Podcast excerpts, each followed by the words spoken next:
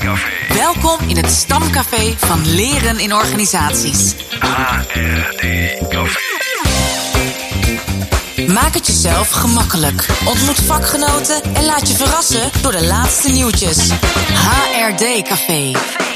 Podcasts, wie luistert ze niet? Eh, Dat medium dat wordt eh, de afgelopen jaren uh, timmert dat flink aan de weg in Nederland en ook in eh, Vlaanderen. Maar hoe werkt dit nu eigenlijk als leerinterventie binnen organisaties?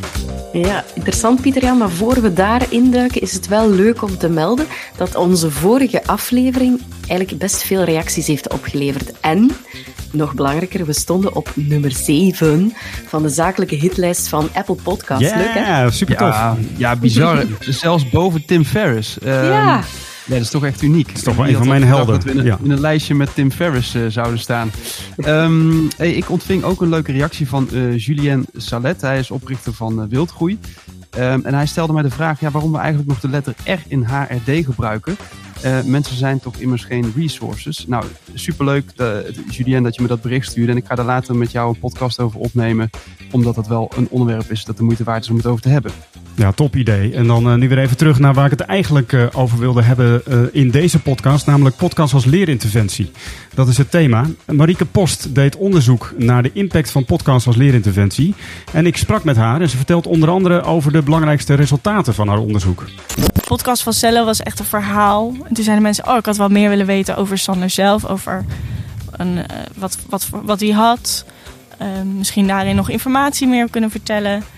En juist de podcast eh, over de omgevingswet was meer zakelijk. En daarin zeiden ze, nou, het had wel meer een verhaal kunnen zijn. Oh ja, interessant. Ja. De koppeling tussen informatie en verhaal kan nog worden gemaakt. ja.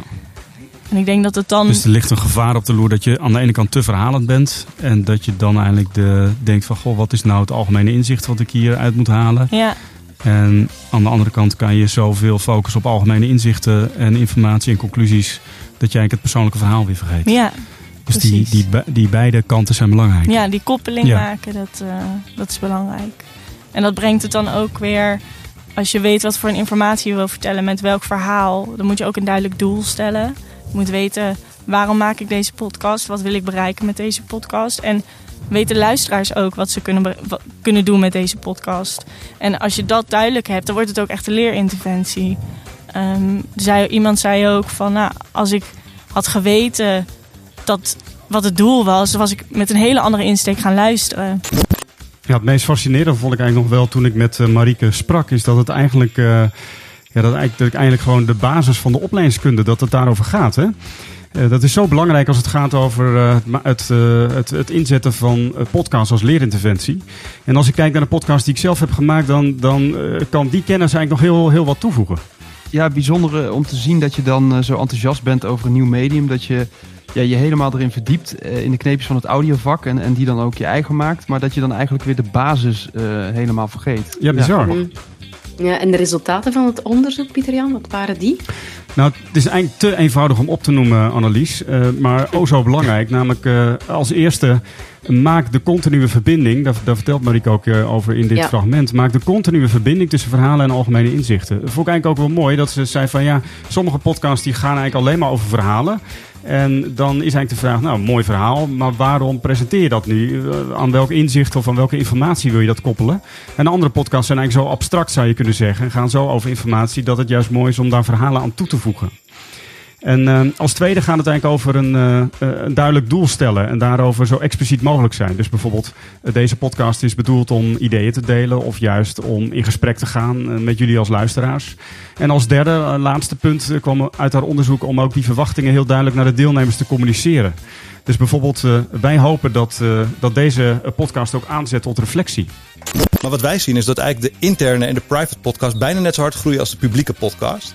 Dus die zijn vaak weer niet beschikbaar op, eh, op eh, Spotify of Apple. En die Nee. worden dus ook niet meegeteld omdat niemand weet waar ze zijn. Dit doe je zeg maar een beetje als een nieuwsbrief of, of intern of extern aan je klanten of aan je medewerkers. Ja, je ziet vooral intern wordt heel veel gebruikt voor onboarding of stakeholder engagement. Hè, dus investeerders informeren. Dus Ja, je hoort hier eh, een gesprek met Nico Oud, oprichter van Springcast.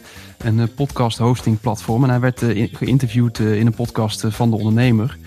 Ehm, ja, het is wel mooi wat hij zegt, hè, Pieter Jan? Ja, dat is echt heel treffend. Uh, als ik kijk naar de, de podcast die, die wij ook maken, Dirk, dan zijn die eigenlijk toch ook voornamelijk voor intern gebruik bedoeld. Hè? En niet zozeer als communicatiepodcast, maar dus als leerinterventie.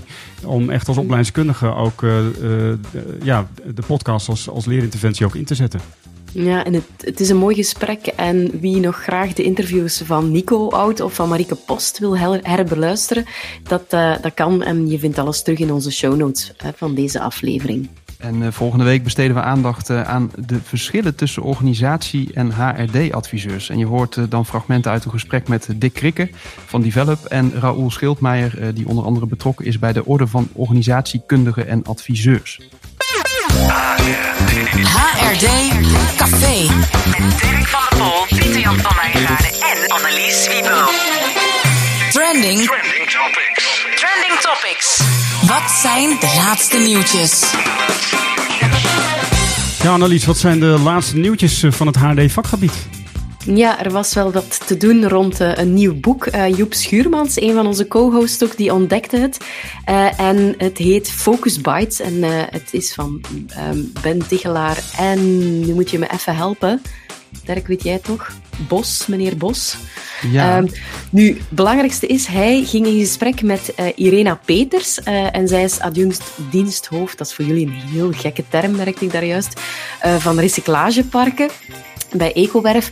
En hij checkt even hoe, wat zij doet om focus aan te brengen. Mark Tichelaar en Oscar de Bos stellen in hun nieuwste boek Focus Bites dat je best je notificaties kan uitzetten op je telefoon of op je computer, omdat dat helpt om beter gefocust te blijven. Is dat iets wat jij ook toepast in het werk? Ja, uh, ik zet mijn notificaties eigenlijk altijd af um, voor bijna alles. Um, ik krijg alleen ja, van mijn gsm, um, van WhatsApp, die laat ik aanstaan voor familieaangelegenheden als het dringend is. Uh, maar al de rest heb ik eigenlijk altijd uitstaan, zeker de geluidjes. ik laat wel zien dat er bijvoorbeeld nieuwe mail binnen is, zodat als ik ernaar kijk, dat ik kan zien dat er iets nieuws is. Hey Dirk, welke Focus Byte gebruik jij al? En we kwamen helemaal op de juiste naam, hè? Ja, ja uiteindelijk wel, ja. Dus uh, Mark Tegelaar. Uh, nou, welke Focus Dus wat wel grappig was, ik uh, zag ergens een lijst dat er ook iets bij stond over pennen klikken. Uh, en uh, dat was wel eentje die ik herkende die ik vroeger heel vaak gebruikte. Maar mm. dat kwam misschien ook omdat ik uh, ja, een van mijn favoriete James Bond films is GoldenEye. En daar heb je één personage genaamd Boris. En die, die gebruikt iedere keer een pen. En aan het einde dan doet hij dat dus klik, klik, klik. De derde keer en dan gaat er een bom af in die pen uiteindelijk. Dus zo zie je maar, je moet ook weer oppassen met de mate waarin je je focus byte gebruikt. met mate. met mate. Maar jij dan Annelies, is er een ja. focus byte die jij gebruikt? Of, ik was er iets over aan het lezen en toen las ik ook een tip over muziek. En er stond op, ja, je moet regenmuziek gebruiken. Oh. En dat is rustigmakend. Dus op deze week, op een tocht van thuis naar Antwerpen, heb ik het gedaan. en het had eigenlijk wel best een kalmerend effect. Maar voor mij is het geen blijver, vond ik zelf. ik hoor eigenlijk toch liever echte regen, vond ik. maar ik had wel zo'n besef en het inzicht van, oh, dit is wel heel helpend om bewust muziek te gebruiken om focus te creëren. Dus dat ga ik wel weer vaker doen. Vorige week spraken we over lager opgeleiden. Uh, tijdens en na de uitzending ontstond eigenlijk het gesprek of dat eigenlijk ook wel een goede term is, laag opgeleid. Robert Dijkgraaf, hij is de Nederlandse minister van Onderwijs, die stelde tijdens zijn reden voor de opening van het academisch jaar, de, deze keer in Maastricht, dat uh, alle richtingen van het onderwijs eigenlijk gelijke waarde zouden moeten hebben. Hij zegt, en ik, uh, ik citeer hem even, het onderwijs moet mensen faciliteren in hun persoonlijke groei. Je wilt het beste uit jezelf halen en voor iedereen is dat een ander pad. En de vraag is dan, kunnen we als samenleving iedereen ook dat pad bieden? Ik denk dat Meili uh, op de achtergrond, jouw hond Pieter Jan, er ook iets van vindt en zich wil mengen in het gesprek. Dat denk ik ook, ja. Um, ja. op 29 en 30 september van, uh, vindt de DDD plaats, oftewel de Develop Develop Days. En Develop is, uh, ik refereerde er al eerder aan, uh, is een beroepsvereniging en onafhankelijk platform uh, voor professionals die zich bezighouden met leren, veranderen en ontwikkelen binnen teams en organisaties. nou, mocht je daar nieuwsgierig naar zijn, er zijn een aantal workshops, ik meen 21 uit mijn hoofd. Er zijn inmiddels al 300 aanmeldingen, dus best veel. Maar ja, meld je aan voor dit event en dat kan je vinden via develhub.nl slash events en hub schrijf je dan met H-U-B. Mm, interessant. En ook voor Vlaamse luisteraars is er uh, agenda-nieuws, want binnenkort is er het event Tendensen in leren en ontwikkelen in organisaties. En dat is georganiseerd door bedrijfsopleidingen.be. En zij delen daar de resultaten van een enquête waaraan eigenlijk meer dan 450 L&D-professionals hebben deelgenomen. En zowel Belgen als Nederlanders. Um, en ik, je kan daar de tendensen leren kennen, trends spotten, hè, maar je zal ook uh, je organisatie kunnen benchmarken ten aanzien van andere organisaties, van hoe pak jij jouw learning and development aan. Het gaat door op 6 oktober in, in Kortrijk, maar ook online. En aanmelden kan via bedrijfsopleidingen.be. Nog iets moois om eh, mee af te sluiten. Ik werd geraakt door een bericht eh, dat het onderwijs weer van start is gegaan in Kiev, in Hmm. Oekraïne. En hoewel de oorlog daar, daar voortwoedt, eh, gaat het schoolsysteem daar toch gewoon van start het schoolseizoen en het jaar. Het directeur Alexander Makogon, die zegt daarover in Dagblad Trouw het volgende. school gaat over lesgeven, maar ook over communicatie. Als je niet leert met elkaar te praten, dan groei je niet uit tot een sociaal wezen. En nou ja, zo'n verhaal maakt mij dan weer echt trots en dankbaar dat ik mij in mijn werk ook bezig kan houden met, met leren en ontwikkelen. Kennis in ontwikkeling. HRD Café. Ja, de grabbelton, Dirk. Uh, jij hebt, als het goed is, daar op de Malibaan een, uh, een, een, bak met allemaal inspirerende quotes uh, klaarstaan. En je gaat voor ons grabbelen. Ik zou zeggen, grabbel erop los. Ja, ik heb hier allemaal briefjes en ik ga grabbelen in mijn hand nu. Dus even kijken.